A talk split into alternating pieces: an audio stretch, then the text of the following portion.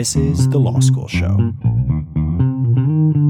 Discovering the person behind the resume, bringing you their stories and their tips on how to succeed in your legal career. Catch it all here, right now, on The Law School Show. Hello, everybody. Welcome back to another episode of the Law School Show. Today I'll be your host. My name is Lewis Waring. I am currently at the University of Manitoba and I am also from Toronto. So, what follows is a conversation I had with Omar Ha-Redeye, and we had a chat about the recent Supreme Court decision RV Le from 2019.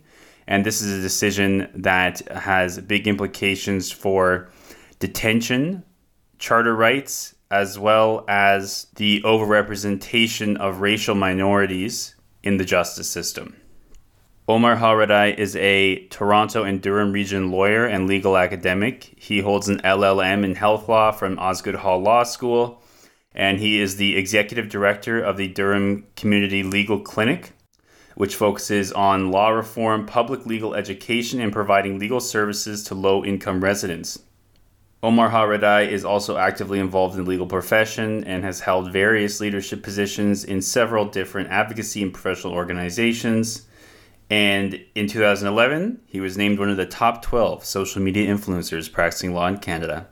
So I hope you enjoy this conversation I had with Omar Ha-Redeye on RV Le, detention, and racialization of minority groups in the Canadian legal system.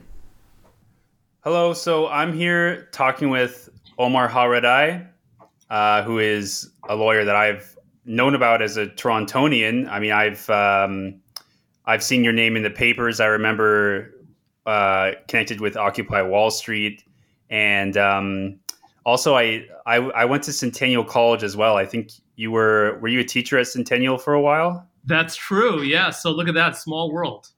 Yeah, I know. And but beyond that, um, I know you have a reputation as being a very diverse civil litigator involved in health law, and also executive director of the Durham Community Legal Clinic. That's correct. I am. Yes. And still teaching at Ryerson, I think. Still teaching at Ryerson. Yeah, they have a brand new law school, which uh, I'm very excited to support. Uh, there's a whole new batch of keen law students who I am 100% confident are going to transform the legal industry. So, very much involved uh, in supporting that. Yeah, that's been really interesting to see a new law school pop up in Toronto. Um, Ryerson, that's where my brother went. And uh, I, I, don't know much about um, the starting of this like new school at Ryerson, but I think it's really, really interesting. Yeah, I mean, there's it's obviously the first year, and it's the first year during a pandemic, so you know that uh, uh, itself is an unusual start. But certainly, there, there's a huge emphasis there on access to justice, on the use of technology, um, on, on doing law differently. And I think I've already seen some of that manifest itself in terms of what they're doing. Yeah, and those are those are just really super important issues. I know, um, like for instance, in criminal law, I've come across a lot of these sort of just digital technology related issues that we're just grappling with now um, in the courts. So I, I, contacted you because I I read some of your work that you had uh, been talking about carding and talking about the decision RV Le, which is I guess at this point a few years old, but uh, I think 2019 decision, and um, this is a decision that I, I found really interesting myself, and I think it's it's a really important case going forward. Um, and but I just want to start at very very broad uh, level, and this is a case about you know Section Nine of the Charter, and I'm just wondering what what does what is the the point of section 9 of the charter? What does it guarantee us? So it's a good place to start. Section 9 basically says that canadians have a right not to be arbitrarily detained or imprisoned.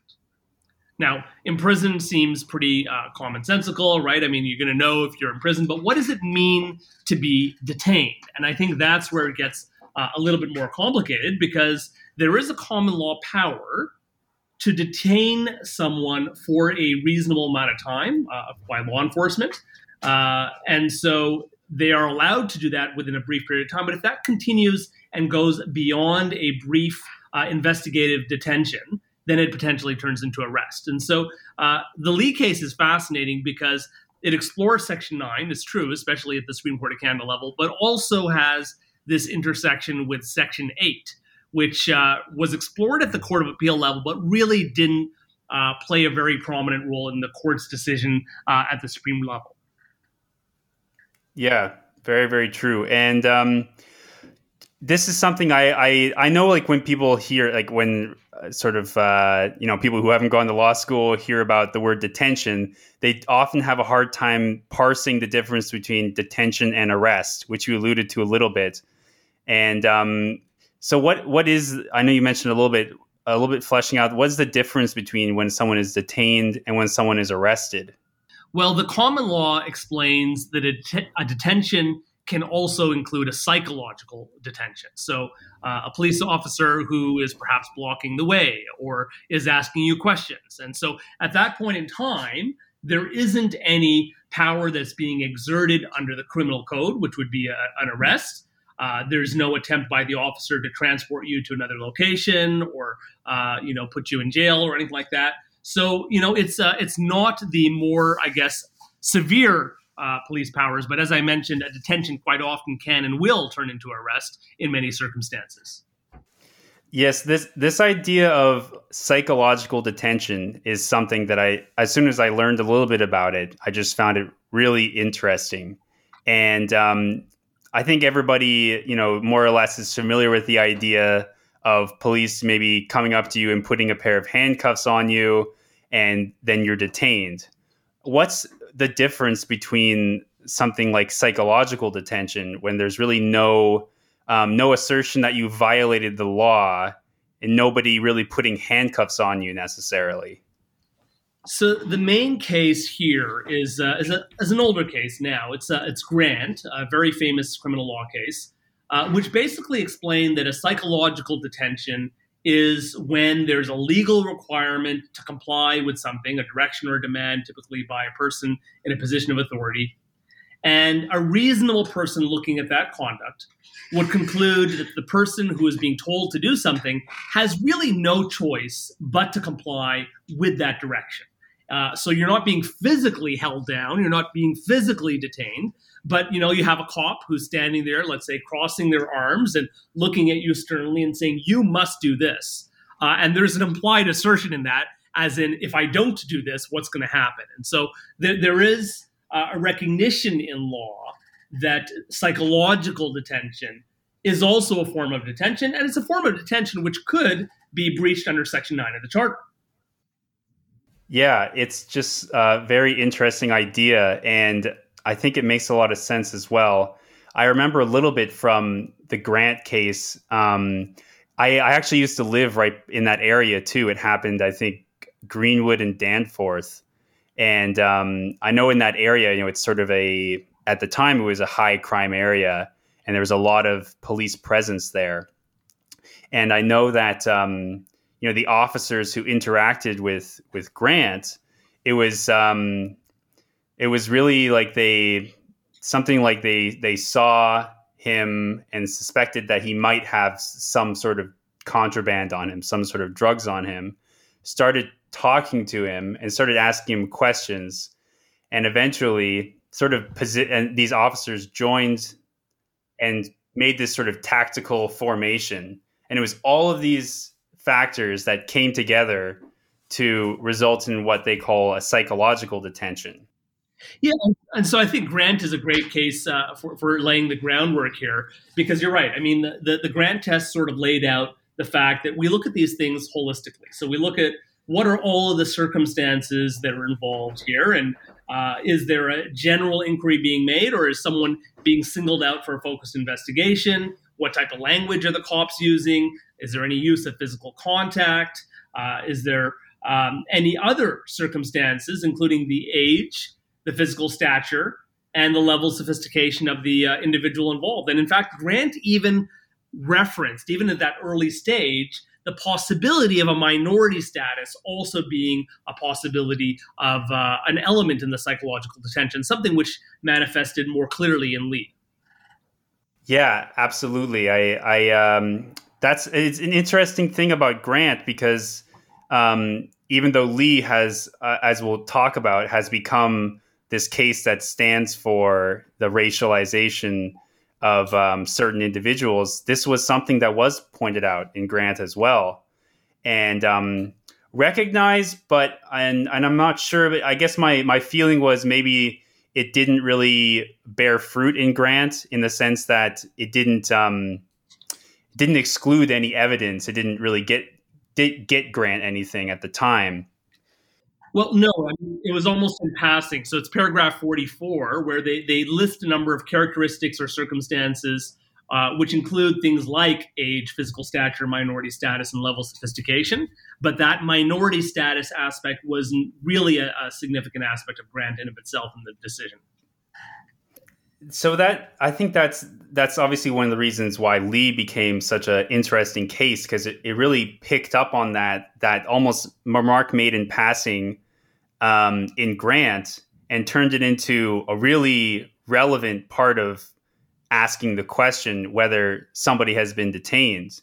Like the perceptions of a person who is a racialized minority. Yeah, and I can jump in there again. Like, you know, it's not like Grant ignored it entirely. So, you know, you, you can dig down a little bit into the, the decision and where they're looking at, uh, you know, what they call a claimant centered approach uh, and a, an objective uh, assessment of the facts between law enforcement and members of the public. And they do talk about psychological detention in the context and the perspective. And with Grant, he's, he's an individual who's black. Um, and whether or not a reasonable person in his position, I think that's the, the important words there, would feel free to choose to walk away from those police officers and that ethnicity being part of that decision. So it was flagged there, and they did signal as well that there's an overrepresentation of indigenous and other visible minorities in the context of police patrols. But really, I, I think that we saw this come home and come together in uh, the Le decision. Yeah, yeah, I agree with you. Um, the so when we look at moving to the Le decision, when we look at a decision like Le compared to Grant, um, what do you what was it about the Le decision that that made the analysis different from Grant, considering they both they both acknowledge this racialization. Um, what made Le distinct from Grant? Well, in part, I think it's the passage of time. So Grant, which I think was what 2009, and then you had a decade later, you had this decision in Le. Uh, by the time Le rolls around, uh, we're having more of a recognition in the legal community that the racial component um, in in the relationships between, let's say, law enforcement and various communities is uh, a very significant component. So there's no uh, surprise in my mind, for example, that the Supreme Court of Canada made reference to the Tulloch report. So the Tulloch report, which um, had looked at issues like carding, which happened in between Grant and Le, uh, and there had been a lot of controversy around carding the use of carding and uh, the Tulloch report providing a number of recommendations. Uh, and, and I can even go further a government, a new government in Ontario, which didn't adopt those recommendations found in the Tulloch report.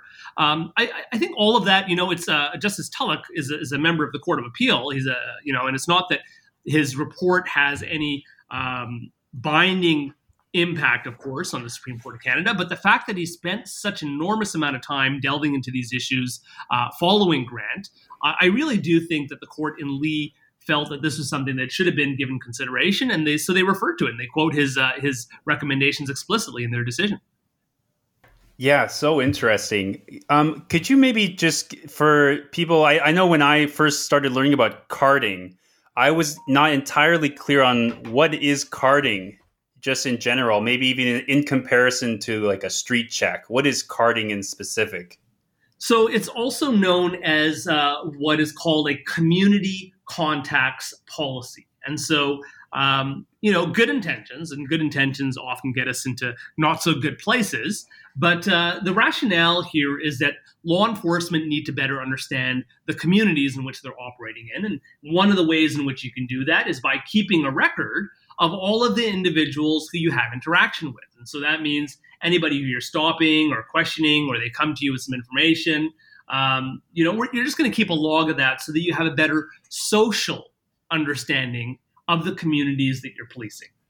Now, the problem with this, I mean, you know, again, if you just explain it in that way, it sounds uh, very, you know, uh, innocuous. But the reality, as we know, when we have programs like this, um, especially when you're dealing with the diverse communities in Toronto, is that the interactions that law enforcement had, by and large, were primarily with Black uh, and Indigenous and other racialized populations in Toronto. There was a disproportionate amount of that type of interaction. And so there's a lot of questions as to why that might be. I mean, are you sending police officers into racialized neighborhoods or are you sending police officers into uh, neighborhoods where there's a higher amount of crime? And therefore, uh, some of those neighborhoods have racialized populations. So it's just a coincidence. But the, the end result of all of this was that we heard all across Toronto, especially from young black men and young racialized men, that they felt harassed by uh, the Toronto Police Services. And so this particular case of Le emerges from a neighborhood called Alexandra Park, which is actually not too far from where I live. So there you go. Um, and, and involved a, a, number of young men who were in a backyard. And I think the, the racial composition here is important. It's worth noting that there were uh, uh, a group of men who were black and Asian. And I say that because if you know anything about Alexandra Park, which, uh, you know, the police involved did, of course, there are two main gangs that are situated there. Uh, the the the Project Originals and the Asian Assassins. Uh, the former being a primarily black gang, and the latter being a primarily Asian gang.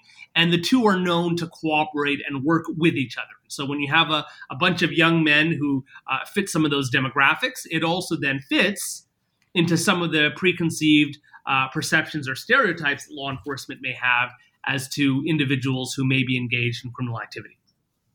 That's very interesting. I also I also used to live right beside Alexandra Park, and that that was one of the reasons I got really interested in in Le as well. Is just knowing that neighborhood and knowing that that co-op uh, sort of complex there, and um, it just very interesting um, decision that um, you know I, this. Can you t- t- can you talk a little bit about this? Um, when you say that the Toronto Police Service was sort of addressing these gang problems, that there was two different gangs. Um, I understand that that, that TPS really um, they even had a sort of project Tavis, which was all about um, sort of responding to what was really a spike in sort of gun crime and gang violence in Toronto at the time that sort of related to why they were in Alexandra Park that day. Yeah, I mean that. Well, we'll get to that in a second. But the the TAVIS program was the Toronto Anti-Violence Intervention Strategy. So that's what it stands for, and uh, it, it involved what we call a rapid response team uh, that had 18 officers who would be able to be able to take down street gangs once that activity was identified. And so that was a big part of the police activity in uh, Toronto generally, and including in Alexandra Park. But I'm not sure that in the particular case that we're looking at in Le, that there were um, TAVIS officers that were involved. My understanding was that there were police officers that were called under the suspicion of an entirely different individual being in the premises. And then when they arrived, the uh, security people that were there basically said, well, so and so is not there, but you know what? There's something going on down over there. Maybe you want to go check it out. And so they did. They went and checked it out. And, and I think that's when you start to get some of these unusual facts uh, related to Alexandra Park, in that it's a it's a co-op first of all, so you know it's co-owned by all the residents there. Uh, obviously, all the residents there have an interest in maintaining safety in their in their community, and so as part of that interest, they had an agreement with TPS to enforce anti-trespassing laws. Okay, so um, it's not like the police were unwelcome there generally. But in this particular case, what they did was they walked down the alley, so the back end of the house. And in this particular house, uh, there was a fence that was basically dilapidated and broken. And so, because it was broken, they could not only just look into the backyard and see these young men sort of hanging out there, but they were also able to walk right in. Uh, there was some uh, conflicting testimony uh, at trial, and, and some of that testimony suggested that there was a pillow there or a couch there that was uh, situated in a way to sort of block that entrance, uh, indicating that there was a expectation of privacy, more related to the Section 8 interest there. Um, but regardless, the reality here was that you would never have police officers walking down an alleyway in a more affluent neighborhood and just wandering into a backyard. And I think that's where the unique aspects of these facts start to emerge. Yeah, I, I totally agree. This, um, I mean, I, I remember in the decision that they really went into this idea of private property rights, really, and the um, the way that police had just walked into somebody's private property. And what what can you talk a little bit more about what kind of effect this idea that police had just waltzed into somebody's um, property had on the detention? Yeah so there's two aspects of the section 8 and the section 9 and i think the property aspect uh, far more prominent uh, aspect of that in the section 8 rights here. And so the court of appeal which didn't side uh, with the accused in this case, um, didn't really, I would say, give enough weight to the fact that the manner in which the police officers sort of wandered into this uh, backyard uh, really did perhaps uh, engage in an unreasonable search or seizure. The Supreme Court of Canada didn't even go there. They, they actually found a convenient way to exclude the evidence under 24 2 by focusing on the Section 9 element. So they sort of sidestepped the whole Section 8 issue, uh, which I think is still a very, very important and fascinating issue, as in why do people in more affluent neighborhoods, if you will, have more robust Section 8 uh, interests than people who live in a community housing or dilapidated neighborhoods? I mean, I think that's an, an, an unanswered question that emerges uh, from Le. Um, but the court also had some difficulty, I would say, in finding a way to uh, exclude the evidence under that alone. So that's why they focused on Section 9. And so in Section 9, when you're looking at this uh, aspect, which is an unreasonable uh, or arbitrary detention, so uh, police officers coming in and, as we've discussed, psychologically detaining you. Um, when the police officers themselves are sort of blocking the entrance and offense, okay, and uh, the way it's described, all of this went down in less than a minute. Um, and they're telling you do this and do that, take off your bag, do this, do that. You know, the, the young men there in that particular context, first of all, are startled. You have these cops coming out, showing up from nowhere. Uh, they weren't engaging in any criminal activity at that point in time. Uh, they were actually lawfully there because one of the young men uh, actually lived there and so they were they were very much taken by surprise. But the surprise itself isn't really where you get an arbitrary detention. It's more that perception, that that objective, if you will, or subjective, as, the, as I think ultimately the Supreme Court of Canada sort of modified the test here. Um, perception by the by the accused and by the young men there um, that they didn't have any other choice but to comply with the police officers, and that's when you start to get the Section Nine breach. Yeah, very, very interesting um, how this racialization really played an active part in um, the really just the perception of somebody who's standing in um, Le's shoes, seeing police come out of nowhere and just sort of walk right into uh, what is really just a private property and um, start ordering everybody around. Um, one, I, I, I also did pick up on this. Um, I know, as you were saying, they didn't really dive into the Section 8 property rights in Le. And I, I found that a little bit interesting because they I noticed that they, they did mention economic marginalization at, in a few points. And it's something I've wondered about in the decision of Le. Does Le create a sort of precedent for recognizing that the way someone perceives an interaction may be affected by their economic status or whether they're in a low income neighborhood or something like that. Yeah, I think it can and it should. I mean, this is what we're we're moving towards uh, when we get to a more robust uh, uh, understanding of the law when it comes to implementing intersectionality. And so, the socioeconomic aspects and that intersection with uh, race is uh, very important and fascinating. The accused in this case was of Asian background, as I mentioned.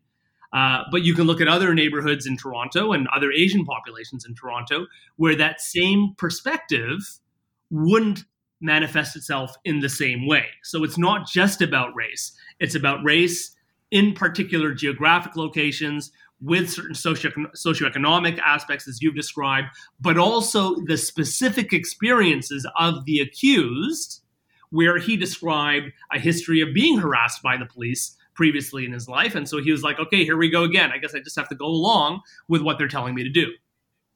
I, I I totally agree with you. That's that's how I I started to see this as well. That all of these factors sort of play together when you have someone who's living in Alexandra Park, um, which you know at the, at the time there was a lot of um, a lot of crime or a perception of a lot of crime in that area, and you are a racialized person who is really living in living in a neighborhood that's one of the neighborhoods that's getting carded all the time. Um, it's when you're sort of in this low income, high crime neighborhood as a racialized person that everything sort of comes together to create this perception of a reasonable person in that circumstance. Yeah, and, and I think it's worth noting the Supreme Court of Canada also uh, went further. I mean, they, they did cite the Grant, uh, sorry, the uh, Tulloch report, but they also said, look, we've had report after report after report, and nothing really has changed after all these years and all these reports. And so uh, they said, look, it's not just an inconvenience to be over policed and to constantly have these interactions with law enforcement. Uh, it's not just an inconvenience. It actually has a toll, not just on your uh, mental health, but your physical health as well. That's a that's a pretty pretty powerful statement. It's one that I think most uh, racialized populations in Toronto, especially in certain neighborhoods, could relate to. Um, it, it transforms your perspective of law enforcement. It's no longer a matter of law enforcement being there to keep your community safe. It's about law enforcement using a heavy hand to harass you, especially if you're not engaging in criminal activity. And, and I like to emphasize this because um, this is part of what we come to when it comes to the 24-2 analysis, right? It's not just a matter of we have this weird thing in, in Canadian constitutional law. It's not like uh, the uh, the American Constitution where where they have the fruit of the forbidden tree. So you know you can violate someone's charter rights and you say, well, we're not going to necessarily exclude that, even though it broke the Constitution. We still have to see if it brings the justice system into disrepute. So, you know, there's still that secondary part of the test that's necessary under our charter. And what makes Le interesting, I think this is where they really, really switch it around here because they did find firearms here, they found some illicit drugs and stuff like that. And in any other circumstance, you know, someone would look at this and say, uh, in other cases, I should say previously, that um, you know there's a societal interest in in having a case tried on the merits. And the merits include the fact that some of these illicit uh, and illegal materials were on the person of the accused but le is taking it a little bit further. They're saying well we need to look at the, the broader context here. We need to actually send a message if you will to law enforcement. And we'll talk about that in a sec what the effect has been on tps um, and, and they, they take it a little bit further and they say that the the effect of this type of approach to policing is going to itself bring the justice system into disrepute. And, and that is a fascinating uh, approach towards these issues because that's what something that, that many of us living in Toronto have been saying is that you know the, the, the justice system being into disrepute isn't just for those who are in power. It isn't just for those who are affluent. It's also for the people in these communities who are being policed. And I think that there's a very important point here, which isn't made by the court, but one that I, I make frequently, which is uh, young men or young individuals purely. It doesn't, it doesn't have to be men, it just happens to be disproportionately men. So young people in many of these impoverished neighborhoods don't grow up to say, I want to grow up to be a, a criminal. Like that's my career goal, that's my life goal. It has nothing to do with that at all. It has to do with, you know, first of all, economic uh, desperation. So, lack of uh, viable economic opportunities, uh, lack of ability perhaps to, to go and pursue post secondary education, uh, more immediate financial pressures related to uh, situations in the home. So, so, that's a very, very important component, first of all. But the second part of it, which is, I think, uh, spoken to by this decision in Le, is a lack of confidence in the system as a whole. And what I mean by this is if you believe that you live in a society where society is structured against you. That no matter what you do, no matter how hard you try, no matter how hard you work, that the cards are stacked against you, the deck is stacked against you, you're not going to be able to advance in the same way as someone else in that same society, then that's when we start to see people choosing to engage in antisocial behavior. And antisocial behavior is a, is a broader term that we include uh, things like criminality. So there's a, a bigger picture here, which I think the court is trying to address here, which is we have to change the relationships between law enforcement and the various populations in Toronto, and in particular, the racialized populations in Toronto. Yeah, that's that's so true. I, I do think that that also that that is what Le did that I think Grant didn't necessarily do. Although Grant also recognized um, this uh, phenomena of racialization, Le really sort of um, I don't know how to say it better than putting their money where their mouth is and excluding this evidence and really saying that this is not the way we're going to police the nation anymore. We're going to change. It's sort of a cultural change that the Supreme Court endorsed, I suppose, in Le. Yeah, I mean, I, I think that's exactly it because I mean, the whole notion of 24 2 is that you also don't want to have law enforcement uh, expending resources and energy and you know pushing these matters even through the court system when it's already backlogged uh, just to have the evidence thrown out and so it operates as a disincentive so i can tell you what happened on the immediate aftermath of le is uh, city council got a briefing okay, for, because they're the ones who hire obviously the police servicer, the police services, uh, and provide the funding for that. Uh, there was an internal briefing within TPS, so they immediately had you know a, a briefing about what does this mean and how do we do things better in the future so that we don't have our evidence excluded under 24-2 okay so the the power and the importance of the court making statements and taking positions like this cannot be underemphasized uh, it had enormous, enormous repercussions that still continue with us till this day. So, you know, we're not that far away from Le. It's only just been a couple years.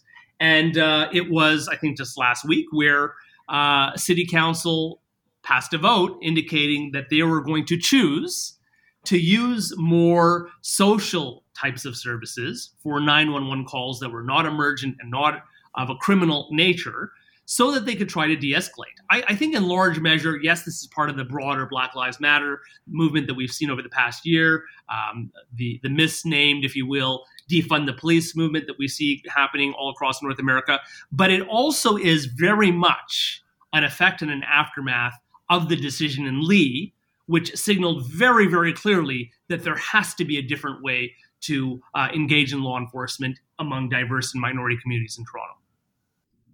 Yeah, it's it's true. You know, there's there's so many things that have happened since you know I grant 2009. It's been um, what is it, 11 years since then, and I'm you know as you had said earlier that you know since Grant, you know, a decade had passed, and just the way that we look at the world has changed, and it's really interesting to see these changes um, sort of bear fruit in the legal system um, with these sort of dramatic moves by the Supreme Court and the the responses from the city of Toronto.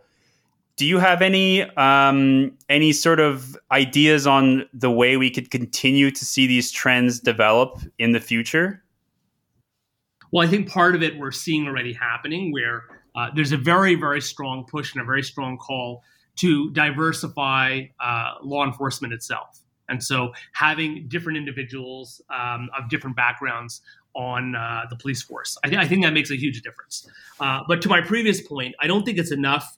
And, and I'm not much of a uh, you know people counter or, or, a strictly quantitative approach towards diversity. I don't think those approaches uh, are very successful. Um, because as i mentioned before you can have racialized populations from entirely different neighborhoods and entirely different experiences and they're not going to have the same type of insights and perspectives. So i think that's part of it. Part of it is recruiting different types of people for police force. Uh, the, the other aspect of that though it doesn't it doesn't end with that of course uh, is, is to change and transform the approach to policing in terms of the relationship with those communities, as in, you know, going walking up and down and stopping everybody you talk to, uh, and then keeping notes, you know, the carding that you alluded to before, and maybe keeping that in a database. Okay, that is also not an effective way of building community relations. I think that's what it comes down to. So even the people who live in Alexandra Park, as I said before, want to have safe communities. So, you know, TAVIS that you brought up emerged out of concerns out of you know increase in shootings in Toronto and uh, broad societal interest in clamping down on uh, anti-gang uh, activity. Uh, so it's not like law enforcement doesn't have a valid goal or a valid objective in terms of those types of uh, um, uh, activities.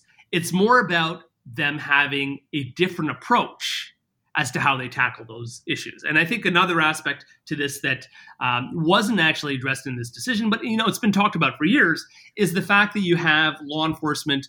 Uh, often not living in the same communities that they police. So, in Toronto, the example of Toronto, many members of the Toronto Police Services live in the suburbs, quite often as far away from Toronto as they can manage uh, by way of a commute, you know, a reasonable commute, and and so they're very very far removed from the issues. And I think you know not just symbolically but psychologically, it makes a difference if you are policing the same communities or the same neighborhoods or the same city that you live in. You take a different approach towards it. Uh, whereas if you're physically removed, and I think that's the reality of, of Toronto or the GTA, I should say, the further you go out, the less diverse it gets right? And so you are deliberately choosing then to live in non-diverse communities to live in communities that have a different socioeconomics and so you know your kids are going to different schools um, than, than the people the, t- the, type of people or the, the people that you want to want to work with in terms of policing and so i think you know when we talk about competencies competencies isn't just doing oh i did a workshop on you know different ethnolingual lingual communities in toronto and therefore i'm competent to work in this area. Competencies are far more complex than that and far deeper than that and really really really are reinforced by life experiences. And so i think that's more what we're seeing or what i would like to see uh, of an understanding of what policing is about is that policing is not just about uh, being imposed on the community. It's for the benefit of the community by people who are actually living in that same community. Yeah, such an important point. I, I, I don't want to go too far afield, but when you're talking about you know the reality that police officers are essentially you know living uh, kilometers and kilometers away from the people that they are in fact policing, it it seems such a common um, thing to happen. It almost it almost reminds me of the G twenty uh, protests when you had police sort of coming in from all over Canada and uh, just for the express purpose that they sort of weren't from the same place of the people they were going to be policing. Yeah, I mean, it's a there's a psychological component to that too, right? So, um, you know, and it happens even in, in warfare. It happens in in you know all types of other, and I and I don't like to make police and make analogy between them and paramilitary uh, examples, but unfortunately it happens. Uh, but generally, when you're when you let's say other another population, you other another community, it's a lot easier to uh, engage in excess physical force. That's just a reality. And so, um, if you don't have that emotional and psychological connection to the same people that you're policing with, uh, that's when I think more of those mistakes, if you will, happen. And so, I think there's a very, very strong public policy rationale for uh, supporting those types of approaches towards policing, where policing is very much grounded in the community. Great. Yeah. Very, very, uh, very true. And um, I think that's probably a good place to to wrap up. This is um, when we start talking about Le, it just really goes in all these different directions and very, very important topics, especially in the context of these other social movements that are going on in the past few years, uh, Black Lives Matter, and as you said, maybe the um, like misnamed defund the police these um, it's just a very interesting time in in Canadian uh, politics, including Canadian policing. Um, I just want to thank you for taking some time to speak about R v Le, speak about carding, and uh, speaking about really just policing in Toronto in general. It's my pleasure. Thank you for having me. Uh, you know, I, I, I, live within a, st- uh, a, stone's throw from 52 Division. So literally every single day, I do see officers uh, entering and leaving 52 Division, um, and and I try to have a good relationship with them. So some of them, you know, they do say hi to me and stuff like that. Uh, so it's not like we're, uh, and as a point that I've made repeatedly in this context, it's not like these um, critiques or this type of analysis is a way of uh, denigrating law enforcement. I think the court in Le also made that point. It's uh, simply an interest in ensuring that we get the best out of our police services and encouraging them to do better than they have done in the past. And I think that is a goal and objective that everybody can sign on to. So thanks again for having me, Lewis. Thank you. Thank you. So this has uh, been Omar Ha and thank you for tuning in and have a good night.